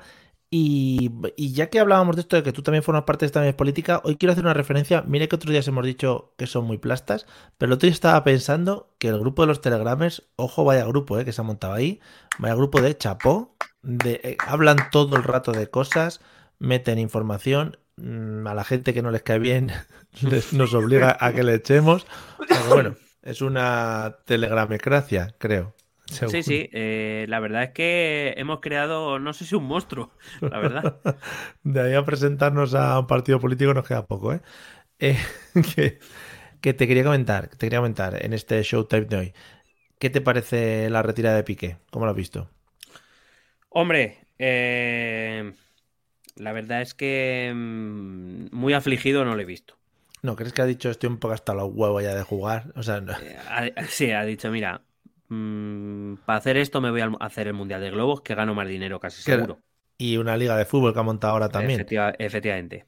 Es decir, y en el siguiente partido que estuvo le han sancionado con cuatro partidos. ¿Con cuatro Mm. partidos de qué? ¿De? Hombre, ¿De solteros pero- contra casados? ¿De No, qué? pero porque Piqué hizo la, la grande, ¿no? Es decir, mira, este es mi último partido, no voy a jugar, pues me voy a desahogar. Le Claro, todo al árbitro claro. y se quedó a gusto y dijo, ala, sancioname Claro. los partidos que te dé la gana. Molaría de no, ahora vuelvo al fútbol y tal, ya, pero es que está sancionado. Ahora cuatro partidos tienes que esperar, niño. Eso le dirían. Eh, es que yo a Piqué no le veo preocupado por nada en general. Entonces, La, la verdad es que no. La verdad es que no. Por lo que sea, tiene unos dineritos ahí ahorrados, ¿no? Como para subsistir unos cuantos meses. Supongo que no tendrá que buscar trabajo. No va al, al SEPE ahí a bueno, a ver, a ver ahora, a ver ahora la pensión que le tiene que pasar a Shakira, a lo mejor. Ojo, No sé. Shakira también. Le habrá pedido una pensión fuerte, porque Shakira. Bueno, Shakira, a ver, a ver lo que le pide Hacienda. ¿Qué quiero decir? Es que aquí todos tenemos lo nuestro. Es que de verdad, aquí todo el mundo timando por un lado y por el otro. Bah, madre mía, qué vergüenza. Y, y lo que no me he enterado, y eso no sé si tú estás enterado, ¿qué es eso del podcast de Corina y el Rey? No sé si tú has oído algo. No me digas. Pero que van a hacer un podcast. juntos después de sí. denunciarse. Sí, después, de, después del podcast de Risto y Laura Escanes, viene el de Joder, Corina y el Rey. ¿Qué, val- qué valor histórico tiene ese podcast ahora mismo, ¿eh? Eh, joder, sí, sí, sí. O sea, Risto diciéndole la frase de algún día me vas a dejar y la otra no, me estoy poniendo muy triste. Eso ha salido un montón, ¿eh? ¿No lo has visto? De hecho, sí, de hecho yo me imagino a, a Laura Escanes eh, acabando el podcast y, y quedando con el otro para quitarse la tristeza. Y claro, y diciendo, pero ah, pues, pues la verdad, Risto Mejide, pues mira, he hecho el paripé porque era el ¿Quién te lo ha podcast, pero. dicho? ¿Quién te lo ha dicho? ¿quién- Pero ¿cómo lo te has enterado? Me han visto el Messenger. En fin, Messi. Eh, me ha hecho zumbido. pues por lo visto han sacado un podcast Corina y el Rey. No sé muy bien de qué va, entiendo que de la historia, pero sería buenísimo un podcast de Pero ellos habla dos. Corina o el rey. O sea, el rey entiendo que no va a hablar porque quiero decir, nadie le entiende. Pero Claro. Un eh, habla Corina. tra- traducido, ¿no? Mire, yo Claro. Claro, o sea, por ejemplo, el rey, el- el Juan Carlos I, el rey emérito, eh, podría hacer, podría abrirse un canal de YouTube porque se le puede subtitular. Sí, efectivamente. Un Twitch. Bueno, Luis Enrique sabe tu canal de Twitch, también te digo, streamer. ¿Quién? Mira, ¿Quién? se llama Luis Enrique, tu padre, Hombre, el, bueno, el hijo cuidado. de Monique. En la, prese- la presentación, ojo, ¿eh? Se me ha ido la cámara y todo, los nervios. Cuidado, me- streamer, que voy cuesta abajo y sin frenos. Dice, pero ¿qué le pasa? No entiendo. Me he No desenfocado y todo de los nervios. no se me ve bien. Cuidado, que Voz Populi me acaba de llegar una noticia que dice el rey Juan Carlos opina sobre el polémico podcast de Corina. Cuidado. Ahí está, ahí está. Ahí está. Pero, pero es que es Corina la que hace el podcast. Es que no me estoy enterando. No lo sé, no lo sé. Corina y el Rey se llama. Sí, sí. Corina Larsen cuenta lo que vivió en su romance con Juan Carlos I, pero bueno, esto hay que oírlo y hacer un especial. Sí, sí, sí. Especial análisis de Corina y el Rey. Por- espe- especial parejas y podcast. ¿No crees que podrían hacer un programa Corina busca esposo o algo así? que fuese ella ahí buscando. Podríamos hacer eh, Juan Carlos busca casa, a lo mejor. Ah, oh, Juan Carlos busca país. Juan Carlos- ¿Dónde, se enco- ¿Dónde se esconde Juan Carlos I, el nuevo programa? Sí, porque a lo mejor eh, Juan Carlos busca cementerio queda un poco tétrico, ¿no? queda feo, queda feo. Sí, sí. Mm. Pero ¿dónde se esconde Juan Carlos I? Y que te van dando pistas. Es un país, es un país con mucho calor. Hace mucho. Y él ahí, oh, no será. Y tal, fue buenísimo. ¿Tiene elefantes? Bueno, Eh, ¿Cómo va con los derechos humanos? Y de, uy, los derechos humanos, claro. Eso es ¿Ha vuelto a pasar por el taller? Es relativo. Eh, ¿Qué tal lleva las muletas esas con.? Porque Juan Carlos no va al médico ya, ¿no? No, no, va a un taller, le montan en la movida esa de donde levantan los coches. y, ahí, y te, Y hombre, le otra vez gira aquí". izquierda derecha, pita. Fu, El momento más estresante de mi vida. Eh, ojalá supiese dónde están los antinieblas. Póngalos a... Al final a mí siempre me tiene que meter la mano el de la ITV para poner... Aquí, coño, ahí le da el botón. Y yo digo, Sí, ¿te crees a tú yo que mí- pongo los a mí- antinieblas? Cuando te dicen eso de mueve el volante, al final me tiene que decir, pero no tanto. Claro, claro. En plan, es que me creo Fernando Alonso. Claro. ahí. Que se mueve estoy todo el coche calentando. así. bum, bum, Que estoy, bum, claro, claro. Que estoy calentando ruedas para, la salida. Y no te ponen. el- A, a ti cómo, cómo te. Iba a decir, a ti cómo te mide los gases. A tu coche cómo le mide los gases. Porque a mí me piden que mantenga el acelerador entre 500 y 1000 revoluciones. Y eso es muy No, jodido, tío. En una, hay una raya amarilla en una pantalla. A mí me sale. Al que voy yo. O sea, Mm, yo es que, me- o sea, lo tengo en el lateral y no lo veo mm, o, o no lo miro porque tengo que estar pendiente de que no pase determinadas revoluciones. Es que son muy chungo. peor es cuando te dicen, mira, tienes que ir hacia, hacia esa zona y poner la rueda justo encima de esa tablita o de ese metal. Y digo, pero sí. chico, ¿tú qué te crees que soy aquí? O cuando te Eh, acercas al hueco ese. Edgar mirar- Torronteras. Cuando, te van a mirar el coche por debajo, Uf, hostia, dices tú, como se me vaya la rueda aquí, la lío, ¿eh? Eso es muy gracioso. Por eso yo a veces he ido con la moto y la moto te lo pasan ellos. Por si a alguno se le va la moto y se cuela para abajo. Hace, hace bien. Hace Y- bien. No sea que y- les vaya el de pim pam, toma la casitos. Y hay ITVs ahora, no sé si habrás disfrutado de alguna de ellas, que te cogen el coche y te invitan a tomar un café. O sea, tú te vas, tomas un café y te hacen la ITV por ti. Mismo Yo sabía que había aseguradoras que venían a buscarte el coche, te lo Ahora, llevaban a pasar la. ITV y te lo devolvían. Eso ya en el level. Eso ya es. No, no. Eso Eso ya es a todo, es- a todo riesgo. Ah, eso es a todo trapo. O sea, eso ya es, vamos, vivir al límite. No, tú vas allí, te coge el coche un buen señor que está allí, eh, porque por lo visto señoras tampoco hay muchas allí pasando la ITV, y te dice, bueno, pasa ahí que te invitamos a lo que tú quieras. Y pues coge lo que quieras, lo que quieras. Pero por favor, pasa esas Sí, ITVs. sí, te voy a pas- Tú, tú dime que yo te indico sitios de ITV. Suelen Por estar, favor, pasa- pásamelo por Telegram que no lo controla el gobierno. suelen estar a 300 kilómetros de Madrid. No, hay, hay uno aquí al lado de mi casa, sí, sí. Bueno, pues nada, vamos a tu casa, que nos Y- inviten a algo. Y otro, y otro en la zona de. Bueno, en otra zona, que no me acuerdo cuál. En una otra zona, zona, de Monte perfecto. Carmelo, por la zona de No, Monte no, Carmelo. no, pero hay no lo digas, no lo Ah, digas que luego perdón. se llena, que luego se llena. perdón, claro. Luego triunfa. Bueno, Claro. pues si triunfa la ITV de Monte Carmelo. Y a lo mejor de- cuando, y a lo mejor cuando llegas, a lo mejor cuando llegas no hay ya magdalenas. Claro, claro. Te ponen magdalenas de estas de individuales de bolsa que dices, bueno, no están malas, pero no son la Bella Yaso, ¿sabes? No, claro, claro. Son, vienen cada O una en su bolsa. ¿Por qué? sea, Porque, o sea, porque si no fuesen en su bolsa estarían malas ya. Siguiendo, siguiendo la dinámica del principio del programa, porque no es oro, ¿sabes? Claro, no es oro. claro. Claro, entonces, Y bueno, pues eso. ni todo el monte. Ni todo el monte es la otra movida, claro. Claro. Entonces, es eso. Yo, las movidas de bollería que van en bolsas individuales, no. O sea, ¿qué te está ¿No diciendo? te, parece, ¿No te parece un exceso ya de plástico? O sea, Sí, es plástico sobre plástico, o sea, ¿por qué? Efectivamente. Incluso el otro día compramos unos plátanos que ponía sin envase de plástico y esa etiqueta estaba en una bolsa de plástico, claro. Y yo, ¿hola? ¿Dónde has visto que no? Bueno. No sé. Igual es que el, no sé, el plátano por dentro no tiene plástico. Pues agradece también, te digo, ¿eh? Que el Ah. plátano no tenga plástico. Hombre, es una cosa que yo al Carrefour cuando salgo le digo a la cajera, oye, muchas gracias por seguir manteniendo esta política de no meter plástico en la comida. Por mantener, por mantener, mantener la piel natural y no quitarle y ponerle un plástico también. es que nos sale más barato porque luego con la piel le hacemos eh, cosméticos y no sé qué, pero ¿qué me Sí. estás contando? ¿Qué me estás contando? hacemos biodiesel. claro. Eh, Doc, en Regreso al Futuro, echaba pieles de plátano en el coche para, para arrancar. Ah, Y viajaba en el tiempo. O sea, imagínate. es lo que nos estamos perdiendo por comer No. plátanos. Es que, Es que de verdad. pues ya está, quiten las pieles a todos los plátanos, los recubren de plástico y mientras nosotros compramos los plátanos, pues las pieles que se utilicen para algo serio. Por favor, que alguien pruebe a meter una piel de plátano por donde tiene que entrar la 95. Que alguien pruebe. Eh, Quizá de primera no entra, pero con un palo le podéis hacer llegar hasta, hasta abajo. Bueno, coño, que pues hay. si no entra que un poco, pues que le hagan cachitos también. Vamos a ver, hay Ah, que verdad, colaborar verdad. un poco. Es verdad, es verdad, en cachito. Hay que te- es que hay que mostrar voluntad. Voluntad claro. de hacer las cosas. Es que la verdad que la gente está muy acomodada últimamente. O sea, hay que ser conscientes de nuestro contexto, Mario. efectivamente, ¿qué contexto nos lleva a sentarnos en nuestros sillones orejeros y a disfrutar de la vida sentados sin hacer nada? Hay que ser entrepreneurs, tirarse por los servers, los mainstreams, un poquito de Claro. Cosas. Los, los Los Logitech, hubs. Es que los hubs, claro. Pero yo tengo aquí una marca. Los Auki, por ejemplo, y los E7 son muy buenos en la. Joder, y los Zenbooks y los Makers. Poco hub se está viendo ahora. Ojalá empiecen ya las elecciones Oye, otra vez y Yo lo que hace, yo lo que partidos no te- políticos. No te, preocupes que el año que viene nos toca leernos Fua. programas, bueno, nos, nos va a Es tocar que- leernos programas políticos para aburrir. O sea, si en las anteriores elecciones ya hubo mucho hub, la Sí, que sí, va a haber sí. ahora de hubs va a ser la hostia. Yo lo que veo que poco a poco ha ido desapareciendo son los sandboxes, ¿eh? No están creciendo muchos unbox, ¿no? No, nos los prometieron en las últimas elecciones como agua de mayo y no veo muchos sandboxes, la verdad. Un Le poco yo un- decepcionado. Estoy un poco disappointed. Le voy a poner un tweet a Pretty a ver qué.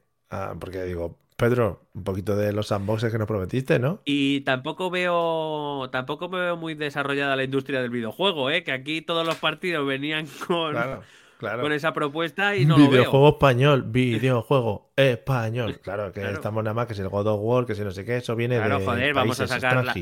En vez de la isla del mono, pues la isla del lince, por ejemplo. Claro, El, el claro. Lynx Island. Claro, claro. Claro, podemos sacar el Super Antonio Hermanos. Gra- o gra- el, el Paquita Hijos, por ejemplo, Gra- lo podemos llamar. Grande Fauto Madrid, por ejemplo, y entonces Claro, GTA eh, Madrid. el, claro el, el Pesetas, se puede llamar. Hombre, sacaron un juego de torrente que era parecido, es digno de ver, ¿eh? O sea, Claro, y ahí llegamos todos a la conclusión de que había que desarrollar la industria del videojuego, sí, claramente. en plan, por favor, que alguien pague bien a esta gente para que Por puedan favor, que desarrollar invierta cosas. alguien algo aquí. En fin. Bueno, pues yo creo que después de haber arreglado el mundo estos, estos cinco minutos mm, para mí maravillosos, podemos poner un poquito punto final. Si entra la música, ahí entra. Ah. Música que, ojo, ¿eh? Qué guitarreíto tiene, ¿eh? Esto no hemos Sí, hablado nunca. sí, sí, sí. Esta Siempre de- recordaré, siempre recordaré cuando, cuando Poker Stars no- nos quitó la música, ¿eh? Efectivamente. Teníamos otra cabecera al principio. eh, la recordaremos algún día. El día ese que nos hagan el homenaje por los, por los mil episodios. Sí, cuando hagamos el 100. Cuando nos contrate HBO. Bueno, eh, hasta aquí el episodio de hoy, amigos, amigas. Cuando hagamos, Esperamos- cuando hagamos el podcast Mario y Miguel, la- el romance. No, pero tiene que ser. eh, no, es que es como el rey, ¿no? Entonces tiene que ser el podcaster y, eh, y Miguel, por ejemplo, algo así, ¿sabes? Algo así, rollo. Vale. No sé. Hay que pensarlo, hay que darle dos vueltas, ¿eh? Hay que mirarlo. Amigos, amigas, gracias por escucharnos. Como siempre, ha sido un placer estar con vosotros. No personalmente, porque nos lo impide ya no el COVID, que eso es lo que decíamos antes, pero ahora ya nos podemos besar, abrazar y chupar si queréis. Eh, ahora nos lo impide porque estamos en nuestras casas y no vamos a ir a las vuestras. O sea, eso. Ya hemos empezado la campaña de camisetas. Ahora no vamos a empezar Vale. una campaña de movernos a casa de gente. Muchas han- peticiones hemos tenido ya, ¿eh?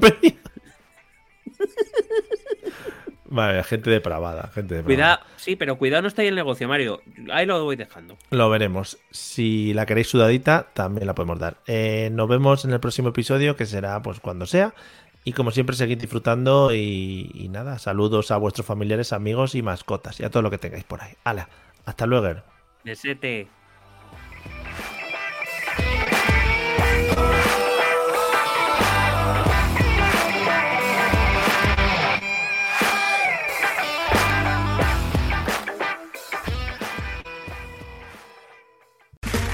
Okay, round two. Name something that's not boring. A laundry? Ooh, a book club. Computer solitaire, huh? Ah, sorry, we were looking for Chumba Casino. That's right. ChumbaCasino.com has over 100 casino style games. Join today and play for free for your chance to redeem some serious prizes. ChumbaCasino.com. No purchase necessary. Where prohibited by law. 18 plus terms and conditions apply. See website for details.